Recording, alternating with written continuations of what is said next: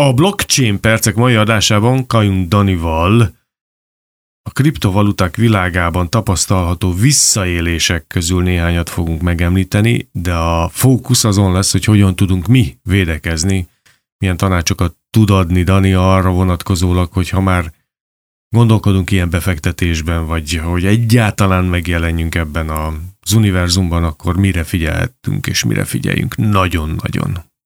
Hát igen, a legutóbbi adásban ugye az Ethereum kapcsán, a dáó támadás kapcsán már beszéltünk ö, ilyen ö, biztonságbeli kérdésekről, akkor ugye egy egész projektnek a biztonságát hát nem is kérdőjeleztük meg, hanem rávilágítottunk arra, hogy ö, milyen problémák merülhetnek fel, hogyan, lehet, hogyan tulajdoníthatták el a vagyonát a ö, tagjainak egy közösségnek, ö, de ezek a kriptocsalások tehát mindenkit elérnek, ö, hát nem is személyesen, de mindenféle szereplőt, intézményi szereplőket, applikációkat, felületeket, és persze minket, lakossági befektetőket úgymond, vagy csak egyszerű felhasználókat. A, nemrég jött ki egy report a Chainalysis-től, a kriptocsalások bevétele idén nyolcvanegy százalékkal emelkedett, ami betudható annak is, hogy nagyon sokan léptek be a kriptovilágba. Hát önmagában a volumene ennek az iparágnak, vagy hívjuk akárminek, sokkal nagyobb lett, év per év is óriásit fejlődik. Sokkal, igen, sokkal nagyobb lett, sokkal több felhasználó lett, így sok olyan ember is lett, aki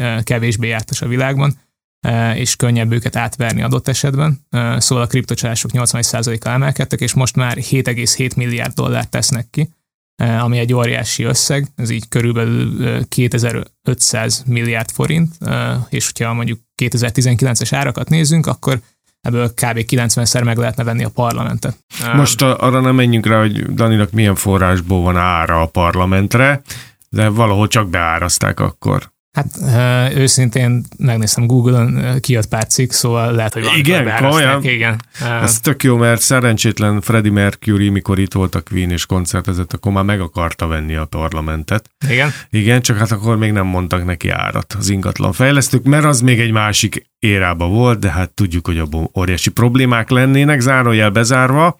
Folytassuk akkor ezzel, hogy rengeteg pénz kerül illetéktelen kezekbe, és hogy nem csak külföldet érinti ez az ügy, tehát nem csak a nagyvilágban történnek csalások, itthon is van erre példa.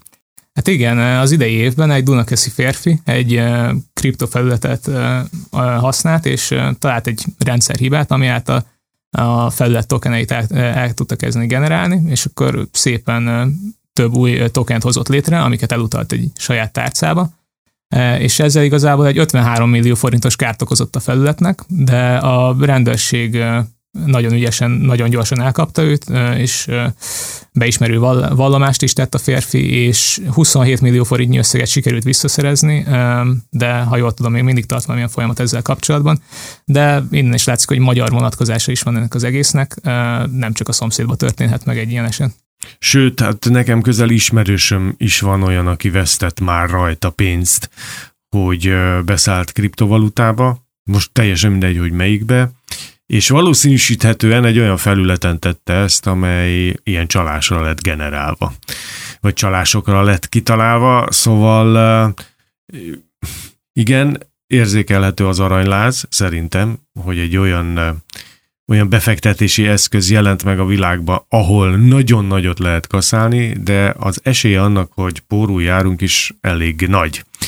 Mert hogy sem szabályozói rendszere nincsen, sem a tradicionális, nem tudom én, értékképzők közé nem tartozik még, mert a világ nem így ismeri el. Aztán, hogy mi lesz, hogy lesz, azt nem tudjuk, de hát ezért vagyunk itt, ennek a rovatnak is az a lényege, hogy segítsünk. És ha már itt tartunk, hogyan tudunk mi védik, védekezni a csalások ellen?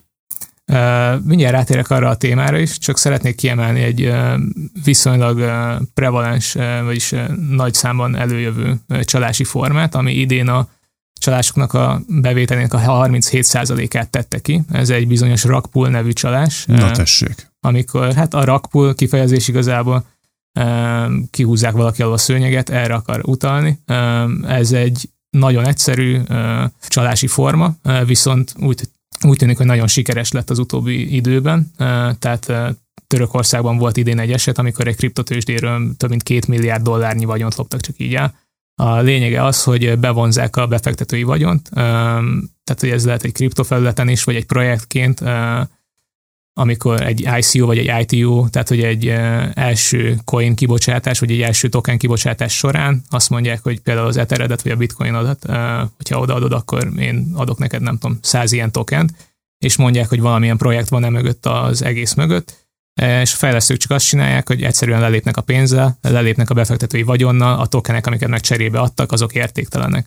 Az egyik legnagyobb ilyen példa, az a Squid Token volt, amivel tele voltak a hírek még itthon is, ami azt ígérte, hogy a Netflix híres sorozatáról mintázott videójátékot, tehát a Squid Game-ről, vagy Nyerd meg az Életed című sorozatról egy videójátékot ígért a felhasználóknak, amit a token tulajdonában lehetett volna használni. Viszont ez nem létezett egyszerűen. Fogták a pénzt, azt hiszem kétezer-nyolcszáz dolláros volt a legmagasabb árfolyam, és leléptek. Ez a, ez az, ilyen csal, az ilyen csalások, az ilyen egyszerű csalások igazából, amit is lehetne védekezni, hogy tényleg ilyen kétes eredetű projektekben nem fektetünk. Ezek könnyen elkerülhetők, és ezek okozzák az egyik legnagyobb részét az idei csalásbevételeknek. Tehát fogalmazhatunk úgy, hogy az első lépés az informálódás. Járjunk Igen. utána, hogy mit ígérnek, és kik teszik ezt. Igen, nagyon sok kriptoprojekt az publikálja a fehér papírjait, a white paperét, ami lényegében elmond, bemutatja a hátterét az egész projektnek, akár egy technikai beszámoló is van a kialakításáról, pontos terveik is szerepelnek ebben, amennyire persze az üzleti üzleti faktorok, faktorok ezt megengedik, igen, de nyilvánvalóan az első lépés az informálódás. Tehát, hogy csak azért, mert hallom, hogy az iksz ipszilon coin most ment száz százalékot, azért nem érdemes befektetni, mert egyrészt vagy egy ilyen rug pull féle csalás lehet, vagy egyrészt újra visszaesett még egy száz százalékot. Az segít, hogyha van egy arc a projekt mögött, aki akihez köthető bármi. Mert nekem például így idős koromban már fontos az, hogy tudjam, hogy ki ajánlja ezt a befektetési lehetőséget. Mindenképpen fontos. Egy absztrakt példám van, van egy e-sportorganizáció, tehát hogy egy szervezet, igen. Igen, egy hivatalos, hivatalosan játszanak videójátékokkal lényegében, és nyilvánvalóan nagyon nagy követőbázisuk van a gyerekek körében, és ezeknek néhány tagja elkezdett egy ilyen coint, egy tokent promotálni a gyerekek részére, akik természetesen megkérték a szüleiket, hogy vásároljanak be ebből. Mit ad Isten? Hátverték a gyerekeket, ezek a tagok, aztán pedig a szervezetnek pedig úgy kellett mentegetőznie, hogy semmi közük, ki is rúgták egybe az összeset, de szépen megszedték magukat ebből az ügyletből. Na, tehát, hogy egyrészt információ, legyünk észnél, nézzünk utána, ki a birtokosa, ki a kibocsájtója, mi a projekt, utána mit tehetünk. Hát igen, hogyha a következő lépés mondjuk az, hogy befektetünk, akkor ne verjük nagy dobra, hogy mi befektettünk be. Tehát, hogy nyilvánvalóan valaki kisebb összeget, valaki nagyobb összeget szokott mindegy befektetni. Is. Tök mindegy. A lényeg, hogy ha szeretnénk fórumokon beszélni, elég annyit mondani, hogy ebbe belefektettem iksz ipszilon coinban, mi a véleményetek erről. Nem muszáj elmondani, hogy mennyi, mennyi van az embernél, mert akkor e, nagyobb a valószínűsége, hogy valakit érdekelni kezd a tárca és annak a tartalma. E, a következő... Magyarul, hogyha valakiről kiderül, hogy nagyon sok pénzt fektetett valamibe, akkor jön majd egy ember, aki megnézi számítós technikai tudás birtokában, hogy hol ez a pénz, miben fektették, és hogy mozgatható-e. Hát megpróbálkozik legalábbis. Tehát érdemes inkább elkerülni ennek a lehetőségét is. Tartsuk meg magunknak, hogy mik a befektetéseink. De hogyha már a kriptovaluták tárolásáról lenne szó mondjuk, akkor általában kétféle ilyen tárolási lehetőség van. Az egyik egy ilyen hot wallet megoldás, amit a legtöbben használnak. Ez egy internet kapcsolatú tárca megoldás, digitális tárca megoldás, ahol tároljuk a kriptovalutáinkat. De van a cold storage, vagy a cold wallet, ami igazából egy hardware, ami, amin tároljuk az internettől elzárt módon a kriptovalutáinkat. Tehát, hogy adott esetben tudunk velük később kereskedni, hogyha hozzákötjük a valutánkat valamilyen programhoz, és akkor peer-to-peer, vagyis felhasználók közötti módon tudunk ezekkel kereskedni, de a legjobban akkor vannak biztonságban nyilván, hogyha nincsenek az internethez kötve, adott esetben nem találhat hozzá utat bárki, csak aki a hardware, a hardware tulajdonában van. Emellett jöhetnek még ilyen alaptippek is, ne használjuk ugyanazt a jelszót több helyen. Tehát az emberek meglepődnének, hogy, hogy a jelszavok az fent van az interneten valahol. Egyébként vannak erre nyilvános adatbázisok, érdemes Google-on rájuk keresni, ahol pont ilyen jelszólopási ügyekből, meg e-mail lopási ügyekből kiderül, hogyha valakinek már így kompromittálták valamit, vagy birtokában van valaki a jelszavának és az e-mail címének is. Hát ez egy ilyen általános felszólítás lehet, hogy akár havonta, két havonta változtassuk is meg. Mindenképpen érdemes, persze, hogyha az embernek van rá türelme. Ennyi pénze van benne, akkor már ilyen banánéjon ne csúszson el. Mindenképpen. Tehát ugye ez, ez a pár perces művelet, ez sok pénzt megspórolhat az embernek adott esetben. A másik, ez is egy ilyen alapabb, mint a jelszó, ez a kétfaktoros azonosítás beállítása a fiókjainkban.